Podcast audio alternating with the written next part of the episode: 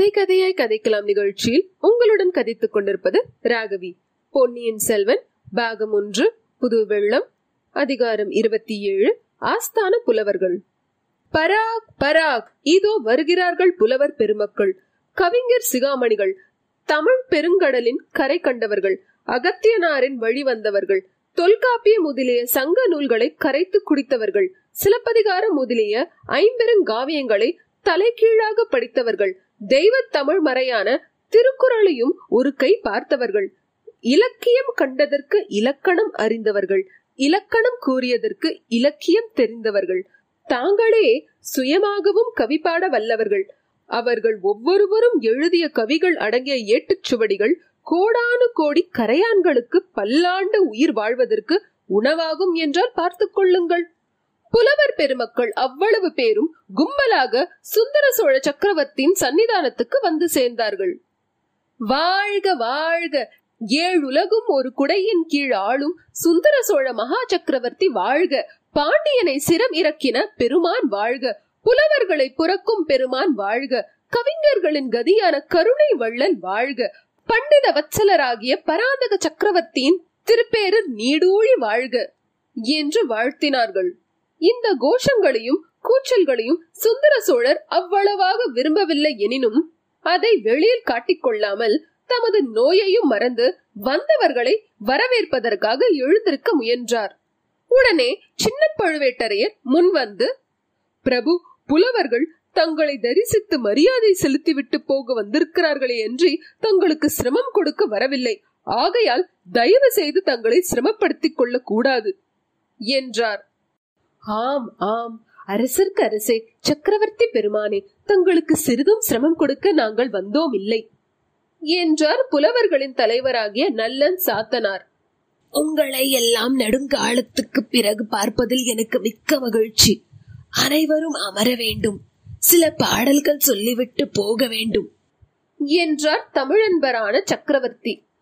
தரையில் விரித்திருந்த ரத்தின ஜமக்காலத்தில் எல்லோரும் உட்கார்ந்தார்கள். அதுதான் சமயம் என்று நமது வீரன் வல்லவரையனும் புலவர் கூட்டத்துடன் கலந்து உட்கார்ந்து கொண்டான். தான் சொல்ல விரும்பியதை முழுதும் சக்கரவர்த்தியிடம் சொல்லாமல் போக அவனுக்கு மனமில்லை. சந்தர்ப்பம் ஒருவேளை கிடைத்தால் சொல்லிவிட்டு போகலாம் என்று எண்ணி உட்கார்ந்தான். இதை சின்ன பழுவேட்டரையர் கவனித்தார். அவருடைய மீசை துடித்தது. முதலில் அவனை வெளியில் அனுப்பிவிடலாமா என்று நினைத்தார். பிறகு அவன் அங்கேயே தம்முடைய கண்காணிப்பில் இருப்பதே நலம் என்று தீர்மானித்தார். எனவே அவனை பார்த்தும் பார்க்காதது போல் இருந்தார். இந்த புலவர்கள் சென்ற பிறகு அவனை வெளியே அழைத்துச் சென்று அவன் மகாராஜாவினிடத்தில் சொன்ன செய்தி என்னவென்பதை நன்கு தெரிந்து கொள்ள விரும்பினார். அபாயம் அபாயம்! என்று அவனுடைய குரல் அவர் காதில் இன்னும் ஒழித்துக் கொண்டே இருந்தது. புலவர்களே தமிழ் பாடல்கள் கேட்டு அதிக காலமாயிற்று. என் செவிகள் பசித்திருக்கின்றன. உங்களில் எவரேனும் பாடல் ஏதேனும் கொண்டு வந்திருக்கிறீர்களா? என்று சக்கரவர்த்தி சுந்தர சோழர் கேட்டார். உடனே ஒரு புலவர் சிகாமணி எழுந்து நின்று பிரபு உலகபுரத்தில் தங்கள் திருப்பெயரால் விளங்கும் சுந்தர சோழ பெரும்பள்ளியிலிருந்து அடியேன் வந்தேன். சிவநேச செல்வராகிய தாங்கள் பௌத்த மடாலயத்துக்கு நிபந்தம் அளித்து உதவியதை இந்த தமிழகமெங்கும் உள்ள பௌத்தர்கள் பாராட்டி போற்றுகிறார்கள். தாங்கள் உடல் நோயிற்றிருப்பதை அறிந்தது முதல் பிக்ஷுக்கள் மிக்க கவலை கொண்டு தங்கள் உடல் நலத்துக்காக பிரார்த்தனை நடத்தி வருகிறார்கள். அந்த பிரார்த்தனை பாடலை இவ்விடம் சொல்ல அருள் கூர்ந்து அனுமதி தர வேண்டும் என்றார். அப்படியே சொல்ல வேண்டும். கேட்க காத்துக் கொண்டிருக்கிறேன். என்றார் சக்கரவர்த்தி. புலவர் பின்வரும் பாடலை இசையுடன் பாடினார். ஓதிய திருநிழல் புனித நீர் பரவுதும் மேதகு நந்திபுரி மன்னர் சுந்தர சோழர் வன்மையும் வனப்பும் திண்மையும் உலகிற் சிறந்து வாழ்கினவே. உலகிற் சிறந்து வாழ்கினவே. அந்நாளில் பழையாறை நகருக்கு நந்திபுரி என்னும் பெயரும் உண்டு. சில காலத்துக்கு முன்பு சோழ மண்டலம் பல்லவர் ஆட்சியின் கீழ் இருந்தபோது நந்திபுரி என்னும் பெயர் பிரபலமாய் விளங்கியது. ஆகையினாலேயே இந்த பழம்பாடலில் நந்திபுரி மன்னர் என்று குறிப்பிடப்பட்டிருக்கிறது. பாடலை கேட்டதும் புலவர்கள் அனைவரும் நன்று நன்று என்று கூறி தங்கள் பாராட்டுதலை தெரிவித்தார்கள். புத்தர்கள் இவ்வளவு நன்றியுடையவர்களாய் இருப்பது வியப்பு வியப்பு என்றார் ஒரு வீர சைவ கவிராயர். ஆம் அது வியப்பான காரியம்தான். உலகப்புறம் புத்த மடத்துக்கு நான் செய்த சேவை மிக அற்பம். அதற்கு இவ்வளவு பாராட்டு வேண்டுமா? என்றார் மன்னர். சக்கரவர்த்தியின் வன்மை திறத்தை அனுபவித்தவர் யார்தான் என்றென்றைக்கும் நன்றி செலுத்தி பாராட்டாதிருக்க முடியும். இந்திரனும் சூரியனும் சிவபெருமானும் கூட தங்களுடைய வன்மையின் பயனை அனுபவித்திருக்கிறார்கள் என்றார் மற்றொரு புலவர் சிரோமணி. சுந்தர சோழர் முகத்தில் புன்னகை தவிழ அது என்ன? இந்திரனும் சூரியனும் சிவபெருமானும் கூடவா? அவர்கள் எதற்காக என்னிடம் நன்றி செலுத்த வேண்டுமாம்? என்று கேட்டார். ஒரு பாடல் சொல்ல அனுமதி தர வேண்டும் என்றார் புலவர். அப்படியே நடக்கட்டும் என்றார் மன்னர். புலவர் கையில் கொண்டு வந்திருந்த ஓலையை பிரித்து படிக்கலுற்றார்.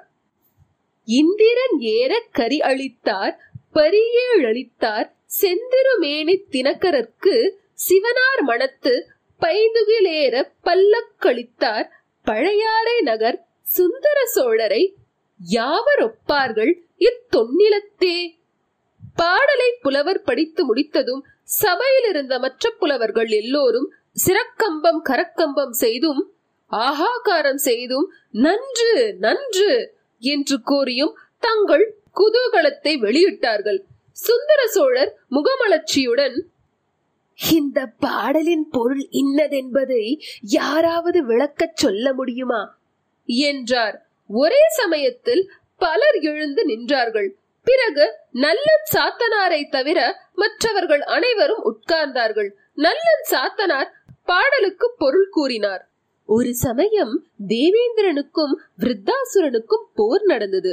அதில் இந்திரானருடைய ஐராவதம் இறந்து போய்விட்டது. அதற்கு இணையான வேறொரு யானை எங்கே கிடைக்கும் என்று இந்திரன் பார்த்து கொண்டிருந்தார். கடைசியில் பழையாறை நகரில் வாழ்ந்த சுந்தர சோழ சக்கரவர்த்தியிடம் அவர் வந்து ஐராவதத்துக்கு நிகரான ஒரு யானை வேண்டும் என்று யாசித்தான். ஐராவதத்துக்கு நிகரான யானை என்னிடம் இல்லை. அதைவிட சிறந்த யானைகள் தான் இருக்கின்றன என்று கூறி இந்திரனை தமது யானை கொட்டாரத்துக்கு அழைத்துச் சென்றார். அங்கே குன்றங்களைப் போல் நின்ற ஆயிரக்கணக்கான யானைகளை தேவேந்திரன் பார்த்துவிட்டு எதை கேட்பது? என்று தெரியாமல் திகைத்து நின்றான். அவனுடைய திகைப்பை கண்ட சுந்தர சோழர் தாமே ஒரு யானையை பொறுக்கி இந்திரனுக்கு அளித்தார். அந்த யானையை எப்படி அடக்கி ஆளப் போகிறோம்? நம் வஜ்ராயுதத்தினால் கூட முடியாதே என்ற பீதி இந்திரனுக்கு உண்டாகிவிட்டதை கவனித்து வஜ்ராயுதத்தை விட வலிமை வாய்ந்த ஒரு அங்குசத்தையும் அளித்தார். பின்னர் ஒரு காலத்தில் செங்கதிர் பரப்பி உலகுக்கெல்லாம் ஒளி தரும் சூரிய பகவானுக்கும் ராகு என்னும் அரக்கனுக்கும் பெரும் போர் மூண்டது. ராகு தினகரனை விழுங்க பார்த்தான். முடியவில்லை. தினகரனுடைய ஒளி அவ்விதம் ராகுவை தகித்து விட்டது அதனால் சூரியனுடைய தேரில் பூட்டிய குதிரைகள் ஏழும் ராகுவின் காலக்கோடி விஷத்தினால் தாக்கப்பட்டு இறந்தன.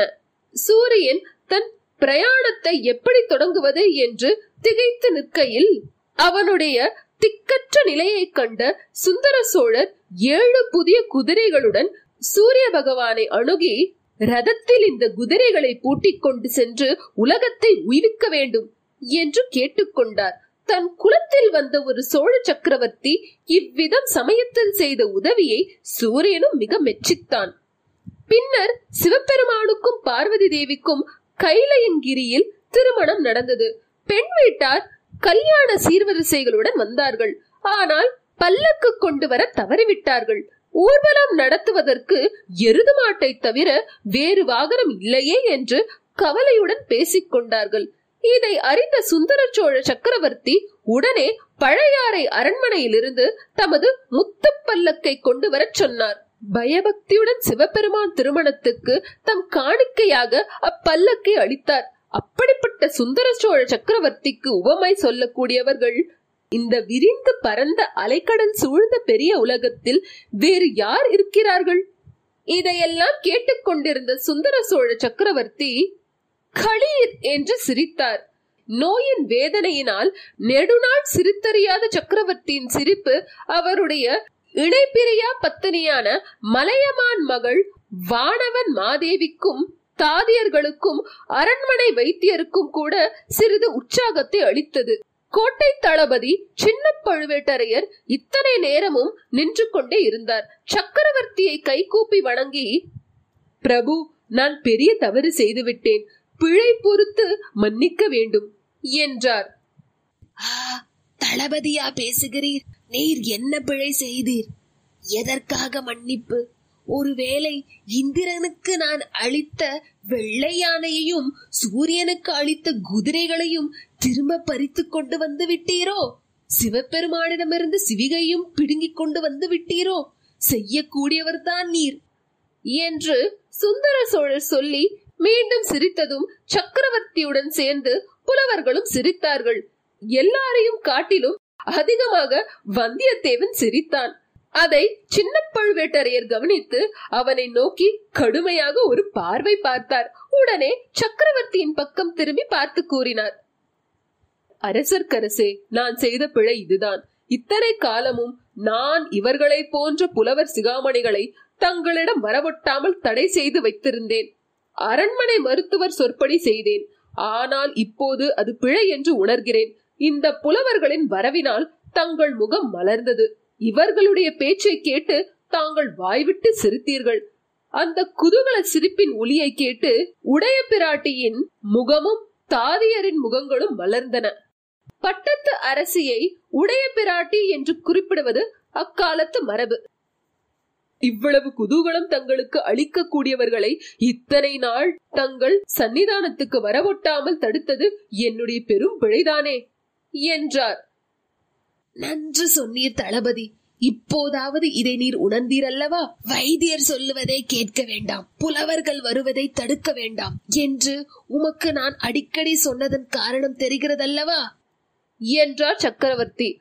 அரண்மனை வைத்தியர் எழுந்து கைக்கட்டி வாய் புதைத்து ஏதோ சொல்லத் தொடங்கினார். அதை சுந்தர சோழர் சட்டை செய்யாமல் புலவர்களை பார்த்து இந்த அருமையான பாடலை பாடிய புலவர் யார் என்று உங்களில் யாருக்காவது தெரியுமா? தெரிந்தால் சொல்ல வேணும் என்றார். நல்லன் சாத்தனார்.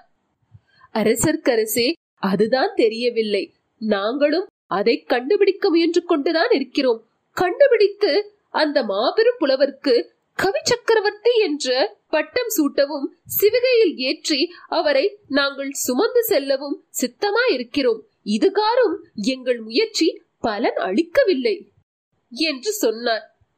அதில் வியப்பொன்றும் இல்லை. நாலு வரி கொண்ட பாடலின் இவ்வளவு பெரும் பொய்களை அடக்கக்கூடிய மகா கவிஞர் தமது பெயரை வெளிப்படுத்திக் கொண்டு முன்வர விரும்ப மாட்டார் தானே என்று மகாராஜா கூறியதும் புலவர்களின் திருமுகங்களை பார்க்க வேண்டுமே.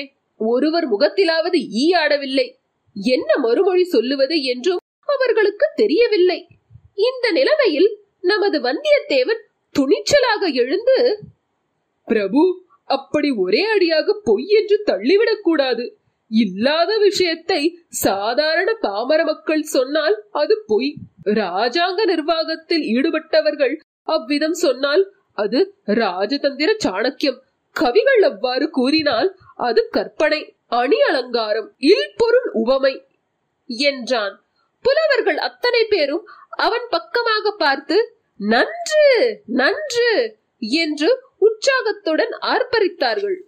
சக்கரவர்த்தியும் வந்தியத்தேவனை உற்று நோக்கி ஓ நீ காஞ்சியிலிருந்து ஓலை கொண்டு வந்தவன் அல்லவா கெட்டிக்கார பிள்ளை நன்றாக என்னை மணக்கிவிட்டாய் என்றார்.